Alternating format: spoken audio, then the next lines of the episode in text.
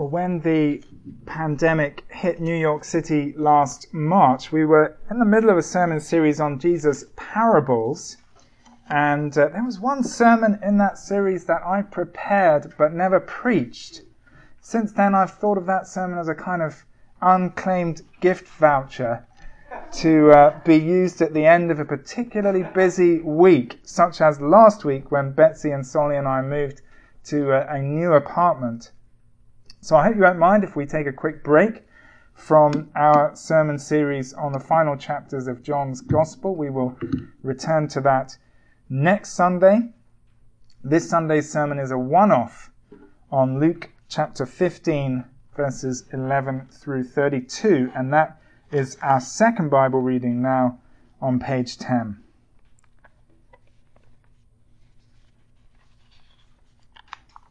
Then Jesus said, "There was a man who had two sons.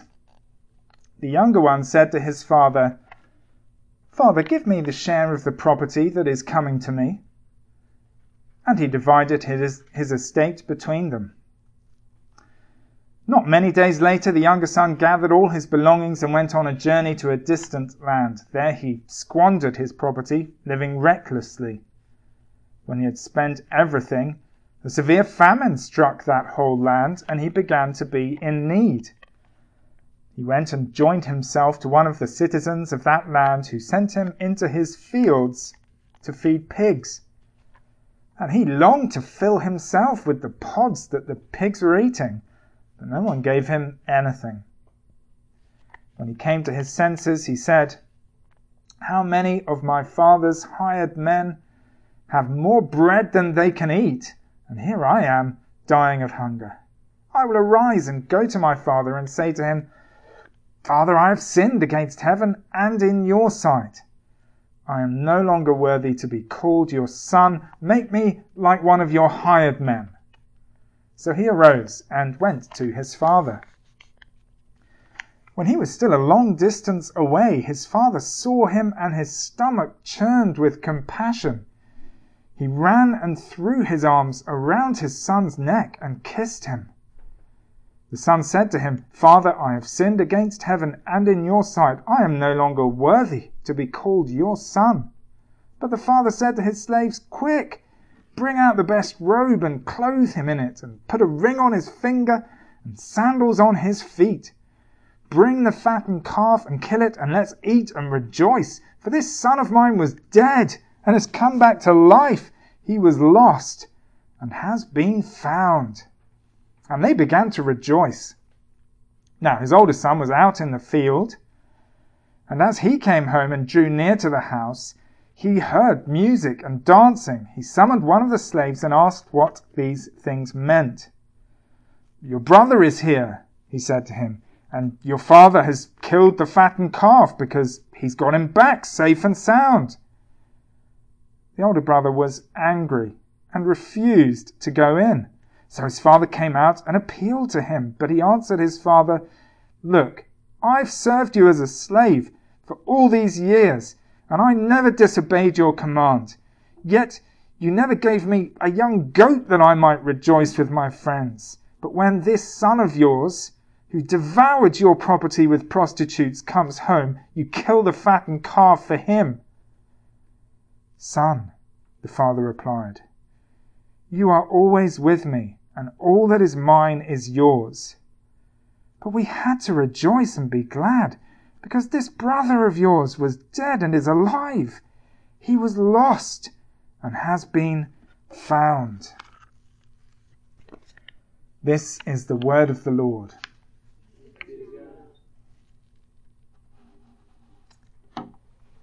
Well, it would help me if you could leave that page open, page ten, so we can keep looking at those verses during the sermon. Let's bow our heads now and pray for God to be powerfully at work among us through the preaching of his word. The writer of Psalm forty-three cries out to God, "Send forth your light and your truth. Let them guide me. Let them bring me to your holy mountain, to the place where you dwell." Father, we pray that you would send forth your light and your truth among us this morning. Please would they bring us nearer to you. In Jesus' name, Amen. One of the weightiest and most significant topics to think about or talk about or learn about is the character of God, the character of the creator of this world. What's he like? Your answer to that question will influence the way you live your life. If you're listening as a Christian, and that's probably most of us or all of us, it's hard to overestimate the importance of knowing what God is really like. When is he pleased? When is he grieved? Is he loving in a general, detached kind of way? Or does he love his people on a personal basis? We need to know what God is like, and this parable told by Jesus will fill us in. It's a story about a father and his two sons, and the father in the story represents God. During the story, both of the sons make a mistake about what their father is like. They have a faulty view of his character. But in both cases, the father shows his sons what, where they've misunderstood him. And through that whole process, we find out what the father in the parable is really like. And by extension, we find out what God is really like. For the rest of this sermon, we're going to look at the two sons and their mistakes, starting with the younger son's mistake. The mistake he makes about his character is that he thinks his father is unforgiving. The younger son thinks his father is unforgiving. Now, there are twists and turns in the parable before the younger son's mistake shows up, and so we need to begin at the beginning. Please look down with me to verses eleven and twelve. Then Jesus said, "There was a man who had two sons. The younger one said to his father, 'Father, give me the share of the property that is coming to me.' And he divided his estate between them." It's breakfast, a breakfast like any other in that household. The rooster crowing outside, the sun streaming in, milk on the table still warm from the goats that were milked within the past hour. And there's freshly baked bread too, with dates and pomegranates on the side, along with some leftovers from last night's supper. The only thing out of the ordinary, as the folks in the household eat and drink, is the behavior of the father's younger son. He seems to be working himself up to something. His leg is jiggling, and he doesn't take any part in the conversations going on around the table. After breakfast, the younger son approaches his father and asks if he can have a word with him in private. The father agrees, and they go to a room where no one will disturb them. The son's voice sounds strained and unnatural, as if he's forcing out the words of a speech he's already prepared. "Father," he says, "give me the share of the property that is coming to me." It sounded reasonable enough to the son when he practiced the speech beforehand, but judging by his father's shattered facial expression, it doesn't sound reasonable to him. It's true, as they both know, sometimes fathers in that time and place will divide up their property before they die to stop disputes from happening after their death. But although occasionally a father might choose to do that, it's not something a son should demand from his father, as the younger son does in this case. It's an outrageous thing for the son to ask for. The son is effectively saying to his father, "I would like to treat you as if you were dead. I want my inheritance now, even though you're still alive. So why don't we pretend you're already dead?" The son's demand creates an instant chill in the room, but the father in his kindness agrees. It doesn't take long before the son says his farewells. He can't wait to get away. And he makes sure he gets far away. Verse thirteen says he travels to a distant land. When he arrives at his chosen destination, things get off to a great start. He rents very pleasant rooms, They don't come cheap, but he's loaded. He doesn't need to worry about money. And he finds it surprisingly easy to make friends. Yes, of course, he has to buy the drinks when they all get together, but he's loaded. That's what loaded people do, isn't it? He also finds his new friends expect him to loan them money when they ask for it. But that's what friends are for. He has plenty to spare to help them out. Somehow, though, the money does seem to be running out much faster than he thought it would. Not a big problem, though. His friends will pay back those loans sooner or later, won't they? How in the world can he, can he be down to just a, a tenth of what he left home with after only a year or so since he went away? It's all so depressing. A big meal at the best tavern in town. That's the thing to cheer him up. His friends all crowd in. So good to see them. And they all look to him to buy the drinks as usual. He can't let them down, but the cost does add up. He sees that now. It's an expensive evening. He must stop going to that tavern. He must try to get his friends to repay their loans, but when he approaches them in the weeks that follow, they say that they say the time isn't quite right. They hope he won't mind waiting just a little bit longer before they pay him back. And then he sees he's only got enough money left for one month's rent and one month's food. He says to himself, I'll roll up my sleeves and work for a living, just like the next man. Time to find a job. But there's a problem. The rainy season came and went without rain, and dust is blowing in clouds around the town where he lives. The harvest is thin, and the price of bread rises, and people can't afford to hire an extra labourer. Their money has to go on bread. Eventually he finds someone who says, I'll take you on.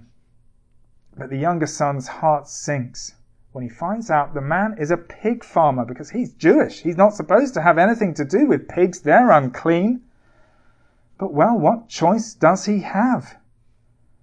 The man gives him a bench to sleep on. But he's so hungry. So hungry that even the pods guzzled by those unclean pigs start looking tempting in his eyes. If only I were one of those pigs, he thinks to himself, then I could fill my stomach. He finds himself looking back longingly to that breakfast on the day he asked for his inheritance. Goat's milk, bread puffing out steam when you break into it, fresh fruit and leftovers from the previous night's meaty stew. So much food. There at the end of the long table, he can see them now, his father's hired men, tucking into the food, eating their fill. They don't even finish what's left on their plates. He can almost hear one of those hired men saying, my eyes are too big for my stomach, when someone asks him why he hasn't finished his food. Oh, if only, the younger son thinks, if only he could be one of his father's hired men. And then it hits him. Well, why not? Why not hire himself out to his own father? Of course, he thinks to himself, I can't expect to be forgiven. I can't expect my father to receive me as his son, not after I treated him as if he were dead. But maybe he'll let me work for him. Maybe he'll receive me on that basis, as a worker, as a labourer, as a hired hand. And there, right there, is the mistake the younger son makes about his father's character. He thinks his father is unforgiving. How wrong he is to think that. Take a look at verse twenty. So he arose and went to his father. When he was still a long distance away, his father saw him, and his stomach churned with compassion. He ran and threw his arms around his son's neck and kissed him. From then on, the father demonstrates forgiveness in every possible way. The younger son says in verse twenty-one, I am no longer worthy to be called your son. But in verse twenty-four, the father tells his whole household, this son of mine was dead and has come back to life. Come back to life. This son of mine, he says. The father calls for clothes and a ring for his son and sandals for his son's feet. He calls for the fattened calf to be killed and for everyone to eat and rejoice. The father in the parable offers forgiveness, restoring relationship, and that reveals his character.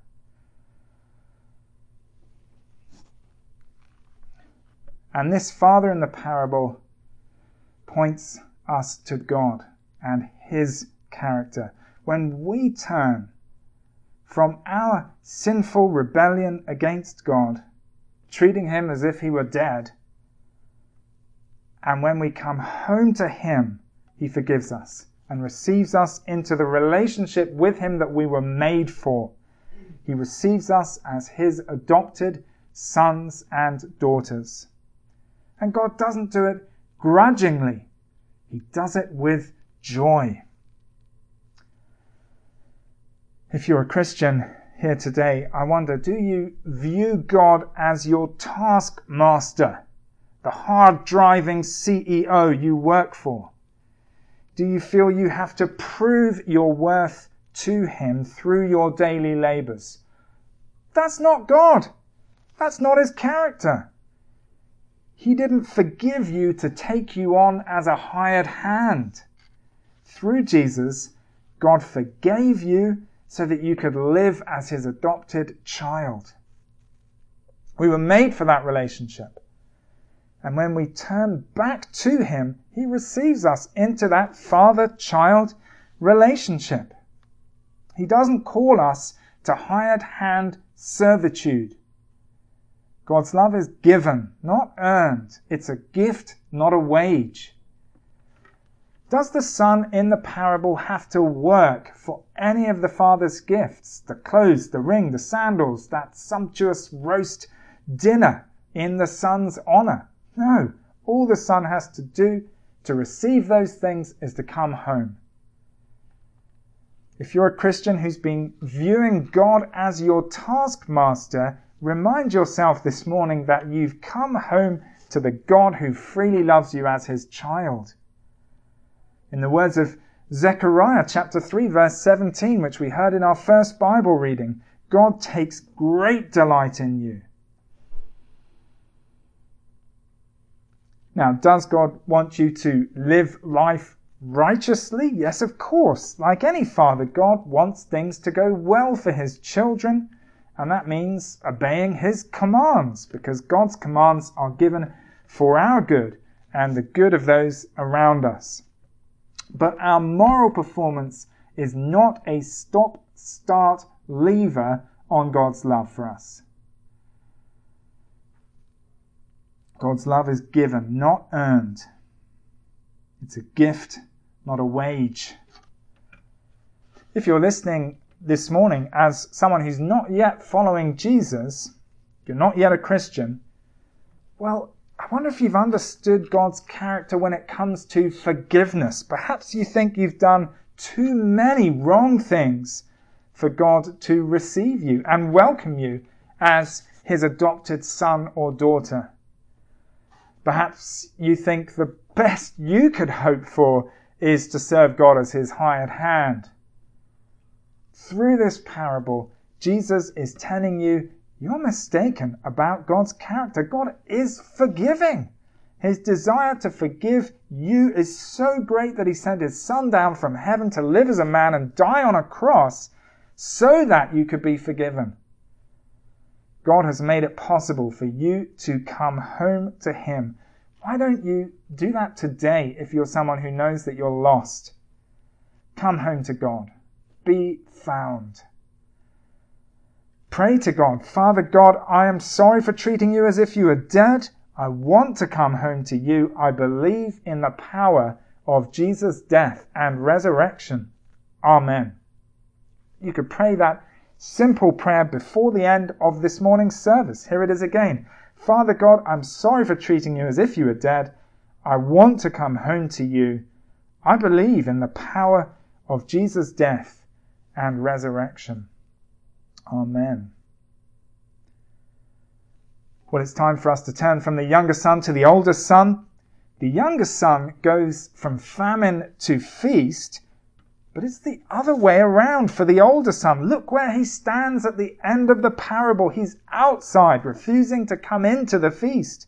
There's a feast going on inside. There's roast meat and dancing and rejoicing, but the older son won't come in. He's invited to a feast, but he chooses famine. Why is that? What's the explanation for that? In brief, like his brother, he makes a mistake about his father's character.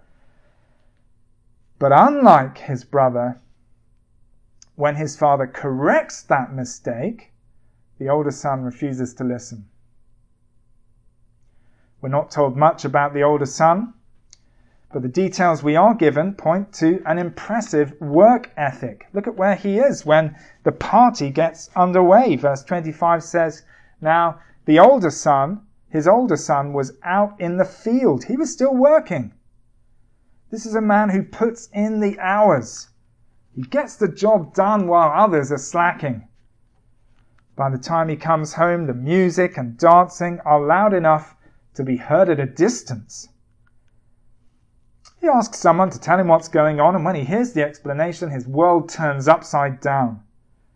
Please look down from verse twenty-eight, and I'll read from there. The older brother was angry and refused to go in, so his father came out and appealed to him. But he answered his father, "Look, I've served you as a slave for all these years, and I never disobeyed your command. Yet you never gave me a young goat that I might rejoice with my friends. But when this son of yours, who devoured your property with prostitutes, comes home, you kill the fattened calf for him." We saw earlier that the younger son's mistake is to think that his father is unforgiving. That's why he plans to offer himself as a worker for hire. The older brother's mistake is to think that his father is unjust. He says that his father has rewarded a sinner while failing to reward a hard worker who actually deserves good things. In response, the father begins by correcting that mistake about his character. He hasn't been withholding good things from his older son. He says to him, "Son, you are always with me." This is verse thirty-one. "Son, you are always with me, and all that is mine is yours." The father isn't acting unjustly because he has always offered the good thing of his own presence, his own company, a loving relationship, along with other good things like fattened calves. Why hadn't the older son seen that? Because like the younger son, he'd assumed that his father's love had to be earned. The tragedy of the story is that, unlike the younger son, the older son is not pleased to discover that he's been wrong. He's not pleased to discover that his father's love is a gift, not a wage. At least there's no sign that he's pleased. The parable ends with the younger, with the older son still outside the feast, and there's no indication that he chooses to come in. Notice that he can't even bring himself to call the younger son his brother. The man he summons back in verse twenty-six tells him, "Your brother is here." That's verse twenty-seven, where he says that. Later in verse thirty-two, his father says to him, "This brother of yours, this brother of yours." But the older son never calls the younger son brother. Instead, instead he says to his father in verse thirty, "This son of yours." It's very unlikely that his proud hostility towards the younger son will be broken down, whatever the father might say to try to persuade him. There's a feast on offer, but the older son chooses famine. What's the spiritual lesson for us to learn from the older son? Surely Jesus' point is that God's love is always given. It's always a gift, not a wage. We should never graduate from being the younger son to the older son. It's so easy for us to think in our hearts that the Christian life begins like that younger son, wrapped in his father's arms, forgiven, accepted, loved, hallelujah. But then God's love must be earned through burdensome obedience. We tend to think God offers love and forgiveness freely at the start before expecting us to earn his love through the hard work of obedience. If that chimes with your innermost way of thinking about the Christian life, well, please apply the words of verse thirty-one to your heart. Son, the father replied, you are always with me, and all that is mine is yours. If you're trusting in Jesus, you have that relationship with God, that verse thirty-one relationship with God. He is with you. All that is his is yours, including everlasting life in the glorious world to come. So don't graduate from being the younger son to the older son. We should never graduate from being a receiver to being an earner when it comes to God's love. Jesus told this parable to Pharisees and scribes who were very proud of their hard-working efforts to earn God's favor. Like the older son, the Pharisees and scribes stayed away from a feast, the eternal banquet Jesus was offering them. Why? Because just like the older son, they couldn't bear to see sinners enjoying God's forgiveness and love. They preferred to look down on sinners instead of treating them as brothers. Proud people end up famished instead of feasting. Don't choose the famine of pride. Choose the feast of unearned relationship with God, unearned, loving relationship with God. His love is given, not earned. It is a gift, not a wage. Let's pray. Father in heaven, thank you for showing us your character through this parable told by your Son Jesus. Father, when we find ourselves thinking that your love must be earned, please remind us that because of what Jesus has done for us, because of his death and resurrection, you are always with us, and all that is yours is ours. Thank you, Father, for this wonderful truth. Amen.